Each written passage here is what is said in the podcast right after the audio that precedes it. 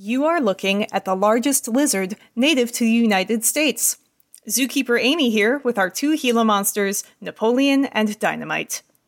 Besides being the largest, reaching lengths of two feet or more, Gila monsters are also the only venomous species of lizard in the United States. They are found in the Mojave, Sonoran, and Chihuahuan deserts of the southwestern United States and Mexico. Unlike snakes, Gila monsters cannot simply inject their venom. Instead, they must chew on their target to release the toxin. It is thought to be used as a defense mechanism rather than for hunting purposes. While a bite from a Gila monster is quite unpleasant, it is not fatal to a healthy human adult. Their venom has been used to develop treatments for type 2 diabetes.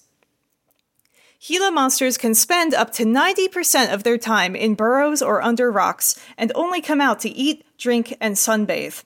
Primarily, they will eat bird and lizard eggs, even climbing trees and cacti in search of a nest, but will also eat small birds and mammals, frogs, smaller lizards, insects, and carrion. In the wild, they will only eat about 5 to 10 times a year, but can eat up to one third of their body mass in one meal and will store extra fat in their tails to help them survive long gaps between meals. Can you see if one Gila monster has a thicker tail than the other? Gila monsters have an excellent sense of smell, which helps them find eggs and food buried up to 6 inches underground. A Gila monster's natural predators are coyotes and birds of prey. They are considered threatened due to human encroachment and habitat destruction. In captivity, they can live up to 20 years.